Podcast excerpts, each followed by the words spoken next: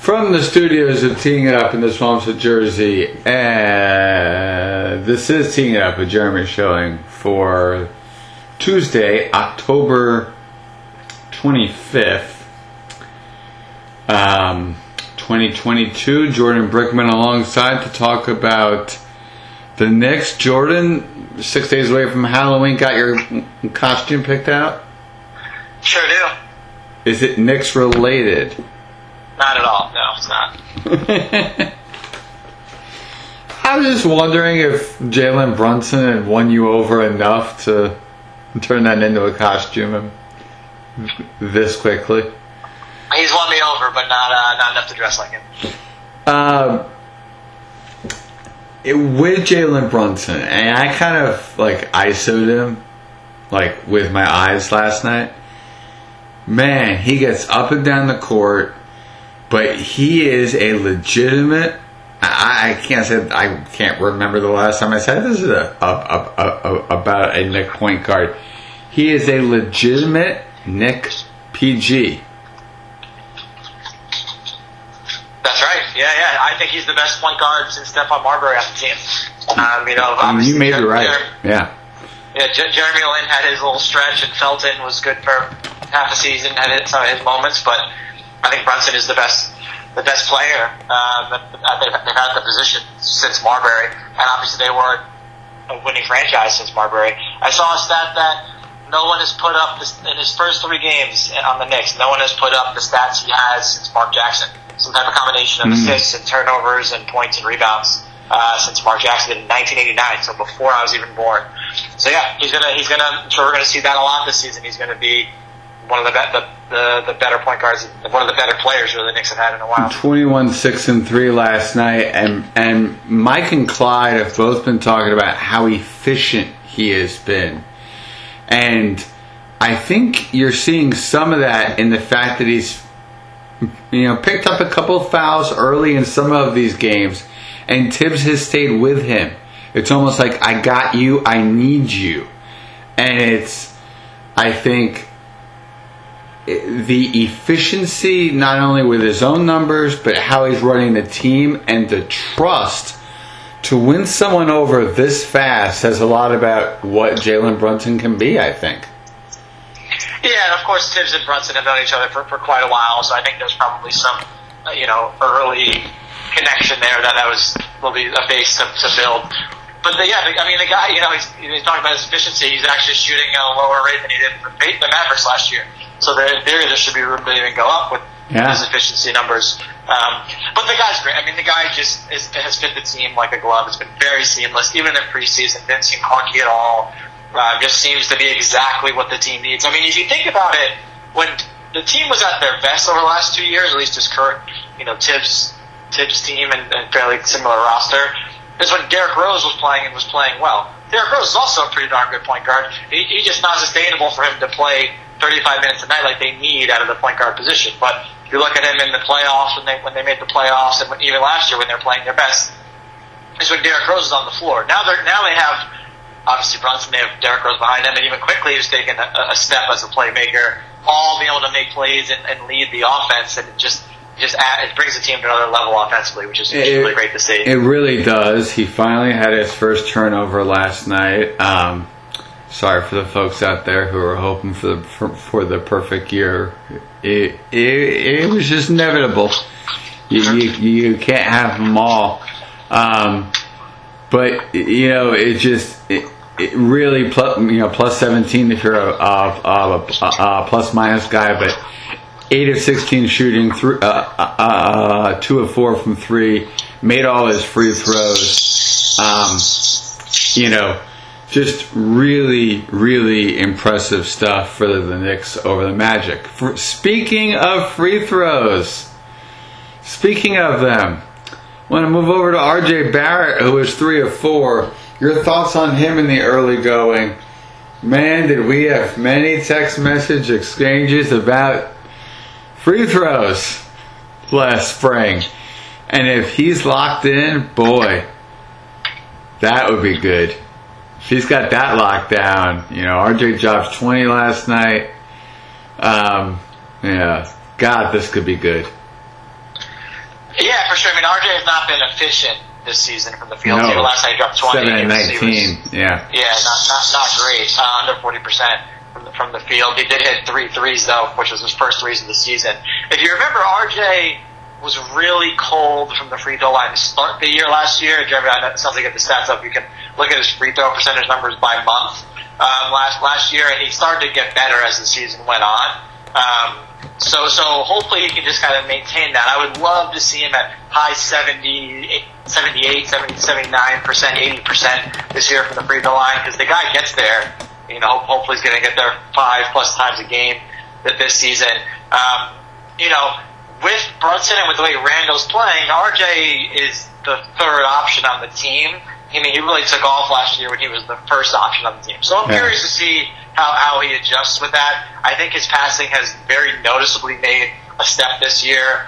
Uh, I was at the game on Friday, and to start the game, I think he had two or three assists in the first few minutes, and it, he just clearly was looking to break down the defense and pass. He had a couple lobs to Mitch, which has always been a, a good connection for them. And he had a pass last night that I, I don't think I've ever seen him make. RJ loves transition. Um, he's very good in the transition, but a lot of times he can kind of be have tunnel vision in transition. You know, he's just going coast to coast, and he's just going to shoot a layup, basically no matter what happens. And last night he drove coast to coast, and he got to the to the lane, and he actually dished it to the corner. He figured it was in the corner, but dished it to someone up in the corner for an open shot. That person moved the ball around, and they went up getting an open look on, on the possession. I've never seen RJ do that before. So his playmaking is starting to, to evolve, which, which is great.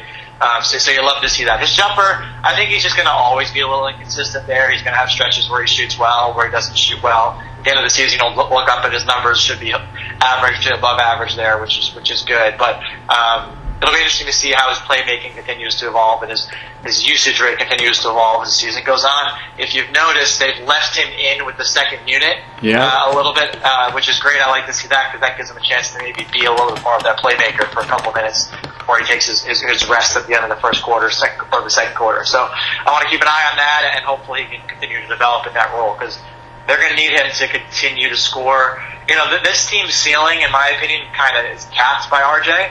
If RJ is the best player on this team, the ceiling is much higher than if it's Brunson or, or Randle. So we'll see if, if he can continue to, to develop his skills. He has so far. He's three for three in his three seasons. Let's see if he can do it again for a fourth.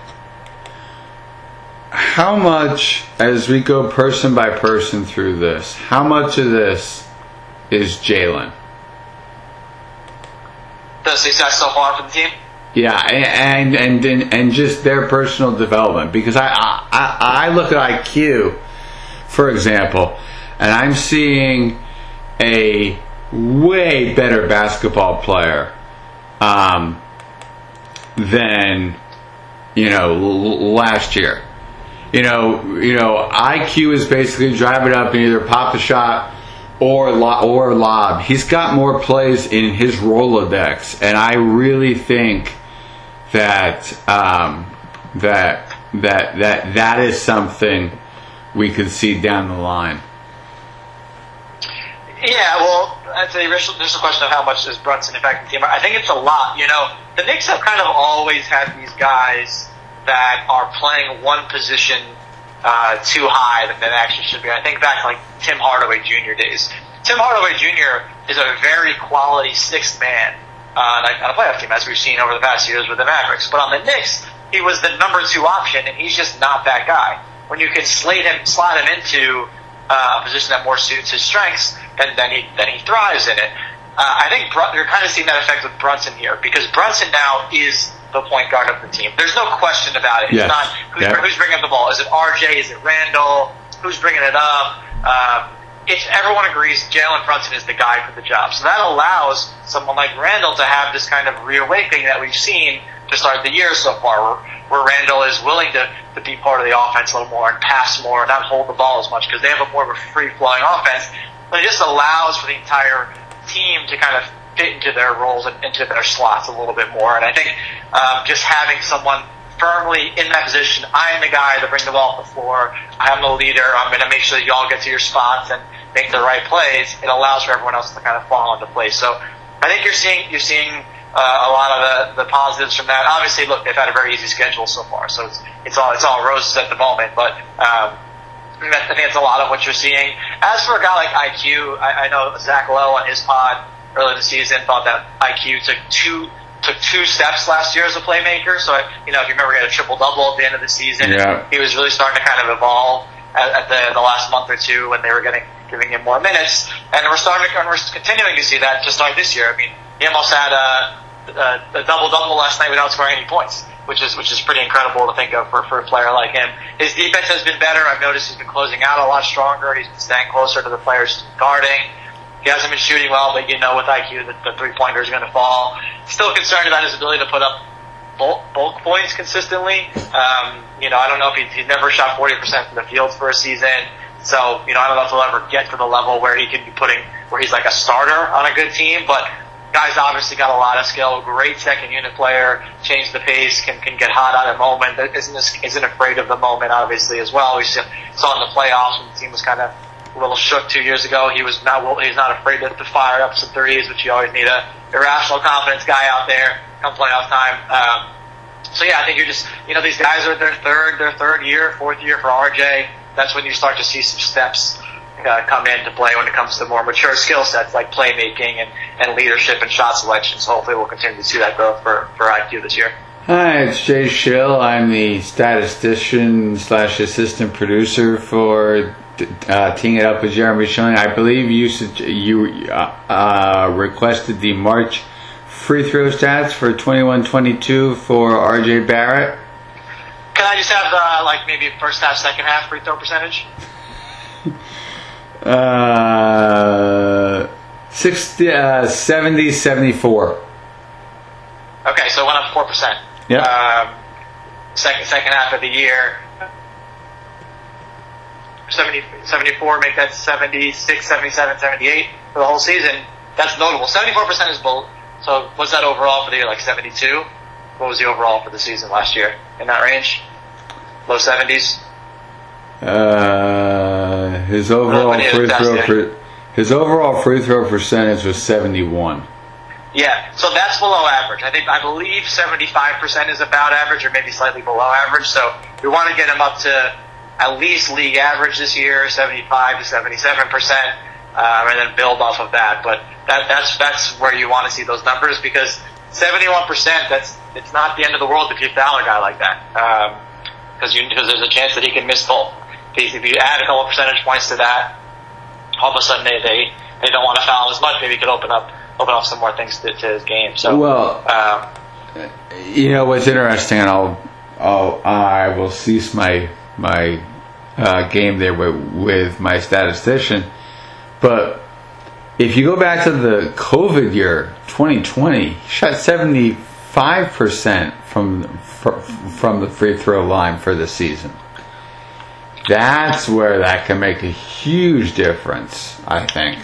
Um, yeah, yeah. I remember last year when, when RJ was struggling in the first half, I read an article. Drew Hanlen is his trainer, and uh, they interviewed Drew Hanlen about RJ. And I, I forget at the time if he was improving your free throws or, or what the exact time of the article was, but Drew Hanlen talked about RJ wasn't breathing correctly on his free throw form he was, you know, he was talking about how a lot of guys when they're shooting their free throw, they're actually holding their breath. Yeah. What you're supposed to do is is inhale when you're bringing it up and exhale on the release. And RJ was was not doing that, and that was something they really focused on was the breathing because.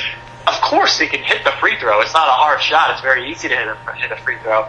It's the it's the focus and making sure you're going through your rhythm and you're not rushing and you know all that kind of stuff. So just getting him more in line, and hopefully RJ now has a kind of a checklist of sorts to go through whenever he starts to struggle, or if he misses the first one, he can say, okay, got to remember to breathe, or whatever, you know, I got to hold the foul there, whatever it might be that he's working on, um, that he can kind of go through when, when he starts to struggle a bit from the free throw line. Jordan, uh, uh, excuse me, Jordan Brickman with us here on Teeing It Up.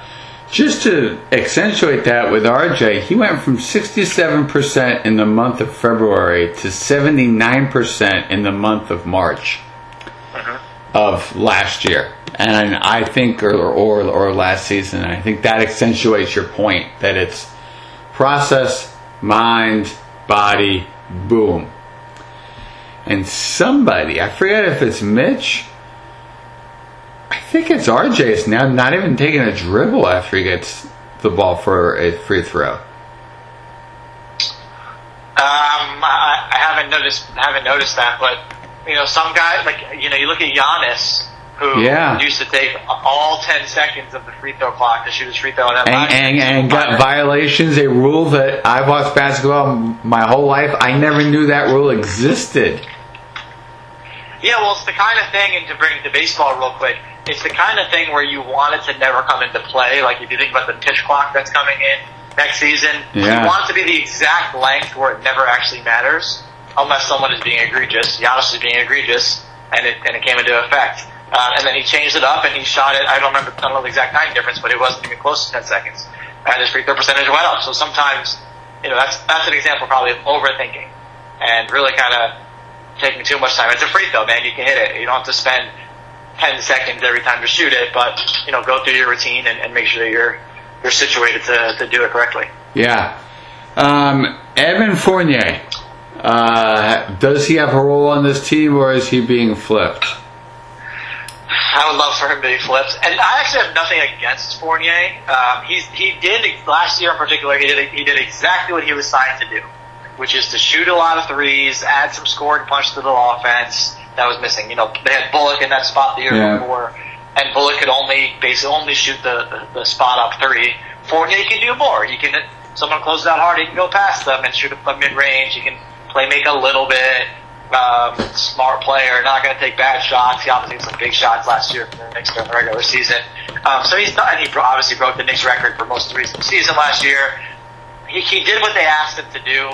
To me, he's just kind of in the way now. Um, you know, we're seeing to bring it to two other players. We're seeing Cam Reddish finding his role in the offense so far. Grimes has been out, but I'm very high on Grimes. I think Grimes is a, is a the future starter on the Knicks at the two spot. He's a great fit next to RJ, next to Brunson as a defense first guy that can shoot the three, can also play make a little bit as we saw in the summer league, can, can go off the dribble, has got a lot of upside there. He, can guard positions one through three. And I'd rather have, you know, if you look at the, the game against the Grizzlies, RJ was guarding Ja Morant. I don't like that matchup at all. I would love to put a guy like Grimes on, on a guy like, you know, Grimes can't stop Ja Morant either, but he's a better matchup against a guy like Ja than, than RJ is. And now the other option is either Brunson, who you worry about foul trouble, or Fournier. And yeah, okay, I can see how maybe RJ is the best bet there to guard a guy like Ja Morant, but uh, I think Grimes is a great fit for that starting lineup. So in my opinion, Fournier is kind of just in the way. Um, he does have an option next year, so maybe at the, the deadline, I could see him getting flipped depending on if Reddish keeps playing well and Grimes gets healthy and is playing well and you know how the team is doing and, and, and the team needs. But um, I could definitely see him getting getting flipped or moved if they can. Uh, his contract is probably slightly negative value. Obviously, still a valuable player. Shoot. Could the Lakers would love to have a guy like Fournier on their team. So maybe there's something with a, a Westbrook deal to get the contract off, and the Knicks kind of cut Westbrook after that. But um, you know, to me, he's just kind of taking up space. But the guy can play. He's not a, he's not a net negative. I just would rather see the players play. Yeah, he, he just seems to me to be too one or two to one or two dimensional, and playoff teams tend to have guys, especially deep playoff teams, that ha- that are way multi-dimensional, and he's not one of them. Nothing against him. Yeah. And look, I mean, you know, hopefully we make the playoffs this year and, you know, maybe you can win a game or two in the playoffs and all that. We're not winning a title this year, so I want to prioritize the kids. Let Cam and, and Grimes get all the minutes at that position um, and see what they can do with it throughout the season. Then if one of them misses a game, you got Deuce behind him or IQ plays a little bit more, whatever it is. Um, but he's not a, he's a non-defender. He's a below average defender. I'd rather get someone else in that spot. But he'll be here. He'll be here for at least a couple of few months. You, you would think. Yeah, one would think. Uh, Mitch finally got a summer in which he was able to train and not rehab. What's been your observation of him? Because I have an observation that I'll share after yours.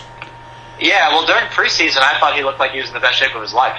He was he was running up and down the floor. Uh, he looked like you know. He, usually, Mitch he makes one hustle play and then he kind of saunters up the floor for the next play or two and catches his breath. And in the preseason, there was a couple times where I saw he made two or three plays in a row, back to back to back possessions, and it was like, oh, he's actually got some some energy now. And you know, he's been hurt in the offseason the last few years. You know, he spent a lot of time. We talked about on this podcast about his weight his weight gain last offseason, and I had concerns about that causing more injuries. But then he lost 20 pounds once the season started, and the weight gain was now at a good at a good level. Um, seems like I, I know I saw some the videos of his trainer posting talking about he's working on post ups this offseason, and I, you've actually seen a little bit. He's kind of slightly throwing it in. He's he's had a hook shot here or there. No, not a, a key hook shot, but it's just not a dunk. You're seeing do a little bit, little bit more, and it shows a little bit of touch. In the preseason, he had one play where he tried to dribble and drive, and he fell down. It was pretty embarrassingly bad, but just showing that he's he was willing to try it. To me, I actually like that he was willing to try it, even though I don't really want him trying it. It shows that he's getting a little more comfortable with some of these moves, getting a little more kind of comfortable in, in his body in the NBA and the things that he can do and where his spots are. So he's getting a little bit better there. He got he has not really had um, the big blow game that he that you know you, you know Mitch Moore where he puts up like 15 and 12 with four blocks, but he looked very good last night. One of the things I noticed on Friday when I was at the uh, Knicks Pistons game, the home opener, AKA I, the I, world's I, most famous arena. At the world's most famous arena, uh, MSG. I had bet on the uh, Knick, uh, Mitch total rebounds in the game, which was I tried to I bet 11 plus, and I noticed he actually. So I was paying really close attention to him rebounding he actually wasn't even going for defensive rebounds. Yes. He's he's almost exclusively going for offensive rebounds because Randle's a great defensive rebounder. RJ's an above average defensive rebounder for his position. And they kind of just don't really need him going for those rebounds defensively. Offensively, he's maybe the best in the NBA for going for those rebounds. And I think last night, I think he had six rebounds and five were offensive or something like that. So um, that's kind of where he's focusing on the rebounding side makes sense. Um, you know, an offensive rebound is incredibly valuable, backbreak for the defense, momentum building, especially for Mitch. Usually turns out to a dunk or something like that. So um, he just looks a little sturdier, healthier, in good shape this year. Now you look at a guy like Hartenstein who's offering completely different things to the team. We can talk about him, but he's going to cut into Mitch's minutes, I think. But Mitch, he just looks more mature this year, and similar to IQ, like he just looks a year older, just a year kind of understanding what his body is, what the team needs from him, what the NBA life is like, and obviously got the big contract now. So uh, hopefully that gives him a little more confidence and continue to build on his strengths and. And with and and same for Obi. Obi is going to be what Obi is, but but a smarter Obi is going to be a better NBA player. Absolutely. I mean, Obi's Obi's rookie year, the guy looked like he was nervous out there for seventy five percent of the season. Yes. Um, and then at the end of the year, he started to find, finally feel like himself. And in the playoffs, he had a good game or two. Was, and then obviously last year, he had the, the monster final month or so of the season where he's putting up 30 plus point games uh, multiple times and, and setting career highs like every other night. Um, but yeah, he looks like he, he knows his he knows where to find his spots. I remember when Obi got drafted, um, he mentioned that you'll know I've figured out how to play at the NBA pace when I start getting leak out dunks because in college he led the, led all the nation in dunks when he won uh, the Player of the Year, and his most of his rookie year he wasn't getting a lot of those, and now he seems to be getting them sometimes multiple times every night. He had a bunch on Friday, he had a bunch last night, including an amazing behind the back pass. Oh, uh, that pass that was, was so oh awesome. my god, that pass had me so smooth. Oh. So smooth, um, but yeah, I mean, you know, Obi for me, for Obi, it comes down to can he hit the three point shot consistently? some because he'll still throw up a three and it'll air, you know, airmail the entire hoop, um, and you're like, I don't want this guy ever shooting. And then all of a sudden, the next shot he takes, he hits, you know, he, he hits two or three in a row. Um, so to me, it all comes down to that. He's already having a better season than he did last year. If you look at his numbers off the bench, in particular last year compared to now, more points, more rebounds, he's shooting at a better percentage. Um, so you hope that it continues. But it's going to be tough for him because the way Randle's playing, the guy's going to play somewhere in the 30, mid 30s every night, and, and they don't play Obi and Randle together. So that's going to give Obi same amount of minutes he normally gets, which is like 15 a night. It's going to be hard for him to, to really continue to grow, but you got to do the best that you can in those minutes. Yeah. If Randle ever sits, or if there's ever an opportunity to play both of them together, then I'll have to take advantage of that. But uh, you have been know, begging for that. You have been begging for that. That's right. That's uh, right. So um, um, we'll see. On the free throw not dribbling thing I will get I will get back to you I I, I look forward and I, and I will get back to you on Mitch Clyde brought that up either Friday night or last night that he is He's leading the NBA in offensive rebounding last year or or or or, or year before, and prioritizing it because the Knicks are all about pace. I'm going to go off script. Does anybody give a shit about pace if you win? Well, it's about sustainable winning, right? Like, Yeah, and that's the Uh, thing. You know, Mike kind of alluded to that as like, okay, pace is a stat. The Knicks were in the same vicinity when when they, when, when they made the playoffs. There is not like, yeah, we're gonna run, we're gonna run. It's what the game gives you. It's why I don't like pace stats. Um, well, you know, if you want, like, if you look at last night, and Randle had a couple pl- plays last night where he would get the rebound and he would sprint up the floor, and that can create mismatches. The Yes. team, it, it can it can tire tire the other team out. It can create miscommunication. It can create open looks. When you play fast, it can allow for those easy buckets that can, you know, you get two of those a game, and previously you're getting zero. Those four points could be can le- mean something at the end of the game. So I like a team to play with pace. I don't like when a team plays dumb. Um, I don't know if you heard Exactly. the, the I don't know if you heard the uh, drill they've been doing at practice. Yes. But um, they basically have I forget the time, but they have to get the ball over half court. Um, In like six seconds certain- or something. I- yeah, in a certain amount Yeah. of time, and it's a turnover if you don't, as a way to kind of instill moving, just moving quickly and, and making quick decisions. And the second unit has been incredible at this, and I think something that Cam Reddish has been really good at with the team is he's been great in transition um, and been and very good going to the rim. And obviously, Obi is great at that, and RJ is very strong at it, and Brunson's going to play with pace because that's what point guards, good point guards do. So you're just seeing more guys that like playing in that type of world. Uh, obviously, Derrick Rose, IQ, all those guys like playing with pace. So if, when you know, I, I feel like every year, every coach in the NBA, we're going to play faster this year. We're going to play hard nosed defense. It's just a classic calling card that every coach talks about. Yeah. The Knicks do have some players now that do want to play with pace. If you think back to, so you're right that the team, the playoff team two years ago was very slow because what they that team's offense was basically give the ball to Randle and let him operate in ISO. Yeah. ISO works best in the half court in a slow slow down game. But when they had uh, 2012, 2013, when they won 50 plus games with Melo, that team was incredibly slow because they want to give the ball to Melo at the high post and let him let him operate.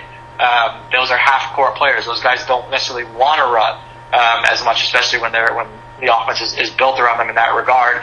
But those teams are also very low turnover teams.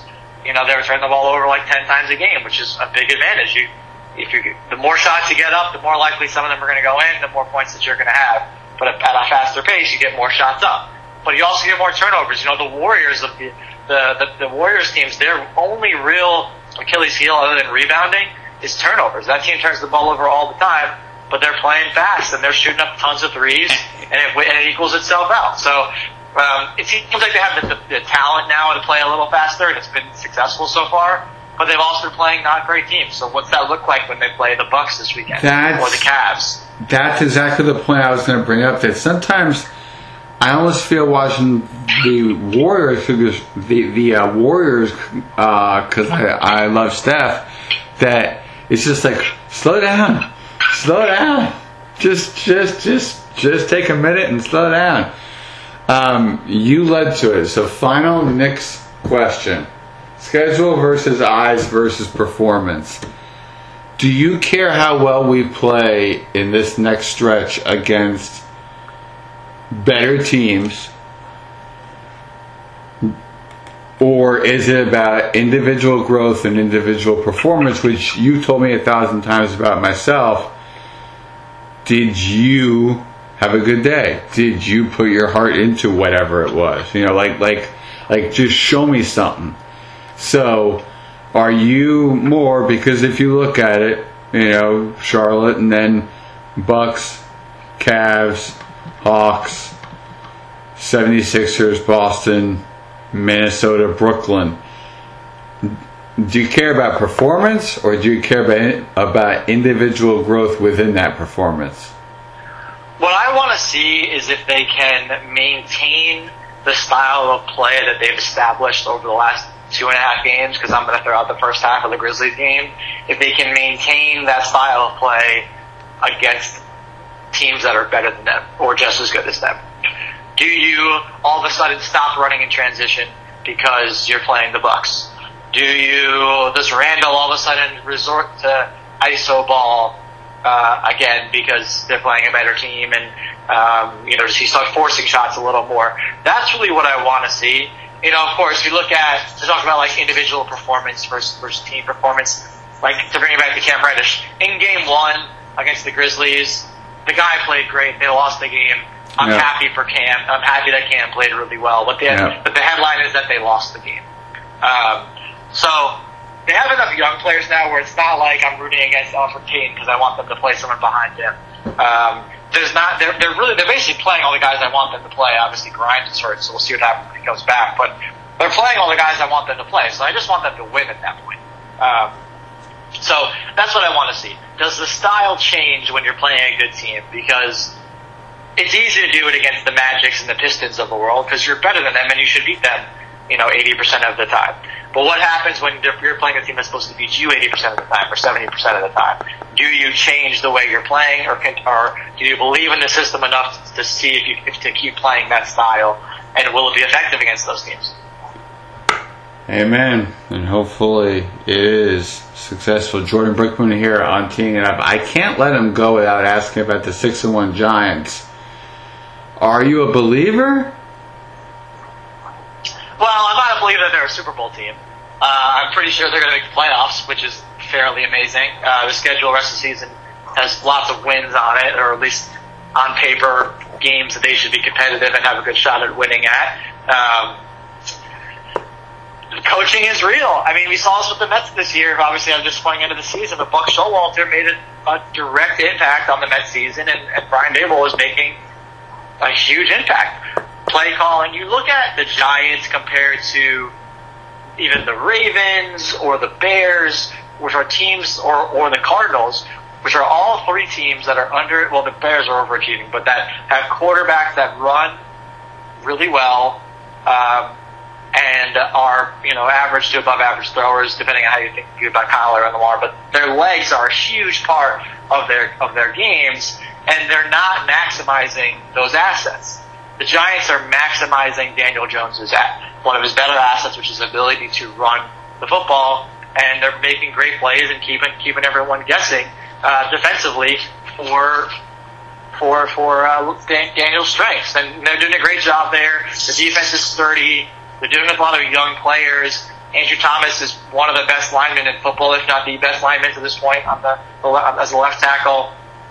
Thibod- Thibodeaux has been has been a strong addition to, to the uh, to the defensive line. So they've been good. They've won every game by one possession. Um, you know, those are sometimes can be fluky. So hope we'll see how long that'll last. I can just picture them losing by one possession come playoff time. Oh, the team that won all season and in the one possession games in the regular season can't pull it off in the postseason. But um, I believe that they that they are a competent franchise heading in the right direction with a good coach. Uh, they have an, they have a generational running back on the team who's finally healthy. You know, someone compared them to the Titans. I think that's a really good comparison. Yeah. You, know, you got the generational running back Derrick Henry versus Saquon Barkley. You got a quarterback who's not going to lose you the game, but he's not going to necessarily, you know, win you the game like a Mahomes or a Josh Allen can. Um, Saquon, You got a great Saquon. Saquon, Saquon, and that, eh, in my mind, a healthy Saquon, knowing what he can do, and a healthy Daniel Jones, and, and knowing what he can do, even without Sterling Shepard, keeps teams guessing. Yep, and if they can get Kadarius Toney healthy, he is a great weapon. He has obviously had trou- trouble, some off the field issues. He's had some health issues throughout his career, but that guy is dynamic with the ball in his hands. You add him, Wan'Dale Robinson has made an impact in his two games as a rookie. You add him to the team. You have those two guys, Jones and Saquon. It's enough weapons to, to, to keep teams' defense honest, and there's enough things you have to worry about out there to open open other things up. So we'll see. I'm a believer that they're a playoff team at this point. Um, it feels like a little bit of smoke and mirrors, just because it's hard to believe that they're winning so many games, and but they've beaten teams that are not elite. The Packers win is great, but has not aged as well. The Packers obviously have a lot of problems. They lost to uh, the Commanders, lost to your Jets. Yeah. Um, so you know th- that win has not aged as well as it looked in the in the moment, but it doesn't matter. A win is a win. You beat Aaron Rodgers in London, uh, and the schedule is not is not the hardest that, that you'll see. So a couple more wins, and they're basically already in the playoffs. So, so hopefully, Thanksgiving. Hopefully they stay. Thanksgiving becomes a whole lot more stressful. yeah, because they're playing they're playing Cowboys Thanksgiving, right? Yep, yep. Four thirty on Fox, Yeah. right after the World Cup. Yep. Yeah, I just I just don't think they're winning the division with the Eagles. in The division. No, Uh, no, no. That team and, and Jalen Hurts is unexpectedly good. Um, for the record, and I'll expound on this on Sunday. I think the Jets are going to just wind up losing games to, to first of all better teams, but secondly, just running out of bodies. And to me, that just doesn't seem like a realistic, you know, uh, combo to um, to ultimately find your way to the playoffs, especially in the AFC, especially when you can argue that half of you know the AFC West belongs there. Um, it, it's just too good. It's just too good, and that is something that uh, they'll have to grow upon for next year. But much more on that coming up in the Thunder Sprint on Sunday. All right, NBA predictions. Who's it? Who's making the finals? Presented by presented by YouTube TV coming up this June on ABC. Sorry, I had to do Well- it. Sorry. It's all, it's all good. So I do an over-under pool every year before the season starts. And I'll tell you my prediction, but I already don't like it. And the prediction was Sixers Warriors. Uh, but the Sixers have been kind of a disaster to start the year. Embiid looks completely uninterested. Um, so we'll see how that goes, but I'll have to, I'll have to give it here. My prediction was Sixers Warriors. Harden looks like he's back to his normal self. Embiid has been snubbed from the MVP a couple years in a row now. He finally wins it this year. Um, Maxey takes a step. They slow up Harris. They've added some other depth pieces. So my prediction is Sixers Warriors, but they have not looked the part so far. The Warriors have. They put up eight nine points and a half, but the Sixers have not looked like they're gonna. Show, uh, they're they're not doing it so far. Uh, so was Sixers? Uh, I, uh, sorry, I, I, I, I got lost there. So was Sixers Warriors the finals matchup then? Yes, I'm gonna stick with it. Just Okay, okay, all right. I might as- It's only three. I don't want to overreact, but it hasn't looked good so far. Okay. So I would assume that that would mean a Warriors win, or what's what's the deal there? Uh, what did I predict? I think I predicted a Sixers win because Embiid would be too much for them to guard. Uh, and, and that is but a uh, yeah, yeah. and that is one of Golden State's few deficiencies is tall dudes. They don't have a lot of tall dudes. Draymond's have tall. Looney and Draymond, yeah. Yeah, yeah. It's like it's it, it's like can L- Loizinga or Wiggins or somebody stop you know a classic MVP type guy. I just don't see it either. Um, uh, and finally, uh, my, my my favorite question: the most overhyped person or team coming out of the preseason was.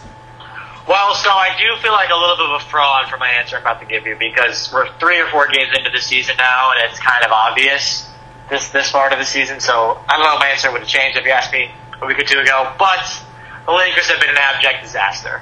Um, you know, there was a lot of hype about uh, Russell Russell Westbrook and the and the like. Is he going to come off the bench? What are they going to do? He's going to run the he's going to run the second unit. He's been starting. He's been absolutely terrible. I think that bench unit is maybe the worst bench I've ever seen in the NBA.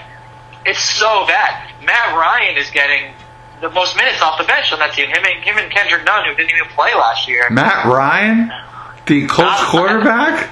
Look, he got benched from the Colts, and now he's playing for the Lakers. Yeah. Um, you know, like they they they are in big trouble.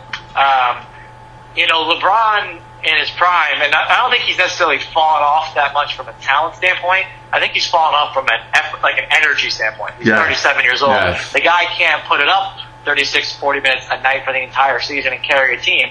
He's still potentially just as good. He just doesn't have the same energy he once did, so he needs a lot of help. AD is, I was reading some stats, he's one of the worst jump shooters in the NBA since the bubble. And the, I don't know if you saw the clip the other night. He was wide open in the corner for three, and Nurkic literally just turned his back to him. Was like, "Go ahead," and he hit the Yeah. side of the backboard. Yeah. Um, terrible. It's just Uh, awful. It's just it's Awful. they are Um, they are disjointed as if they didn't even practice once to once together at all and uh, yeah I'm I'm not quite sure what happens with that team or frankly who's in charge of that team Yeah, I mean, LeBron as a GM is a disaster. Um, he forced them to trade for Westbrook. That gutted the, that gutted the depth of the team. Um, now they can't get rid of the Westbrook contract. There's no path to them getting better. The only path I can think of is trading Anthony Davis for parts. But I don't even know who you trade him to or what you go for in that, uh, short of just tanking the season. And they don't even have their first. If they, if uh, everyone's joking on Twitter about it, the Lakers get the last, get the first overall pick, it goes to the Pelicans. They didn't even have their pick if it go, if it's yeah uh, they don't even have their pick. So like, I think the only path because you can't trade Westbrook for anything of value. There's the rumors that they've always had the option to trade two first round picks for Buddy Hield and Miles Turner. That's a trade that they probably need to do to be reasonable. It's two more players that are talented, can add some defense, some offense to the team. Um, but still, you'd have basically no depth, and then you'd really have no assets to do anything with. Um, Westbrook obviously is a free agent, so you could maybe say, let's just reassess next year, but it's another year where LeBron's older. Um, so that team is in a lot of trouble. I have no idea what they're going to do. Uh, but yeah, they are. Uh, that's not. Uh, that's not no not a good fit for them. I, I don't think the Knicks would be favored against them right now but they'll they may win the game Yeah, well, uh, we'll see whenever they play. We shall see. Jordan Brickman, thank you as always for coming on Teeing It Up. I really, really appreciate it. Thanks for having me, Jeremy. You got it, and enjoy the rest of your, what is it, Tuesday, everybody. Take care.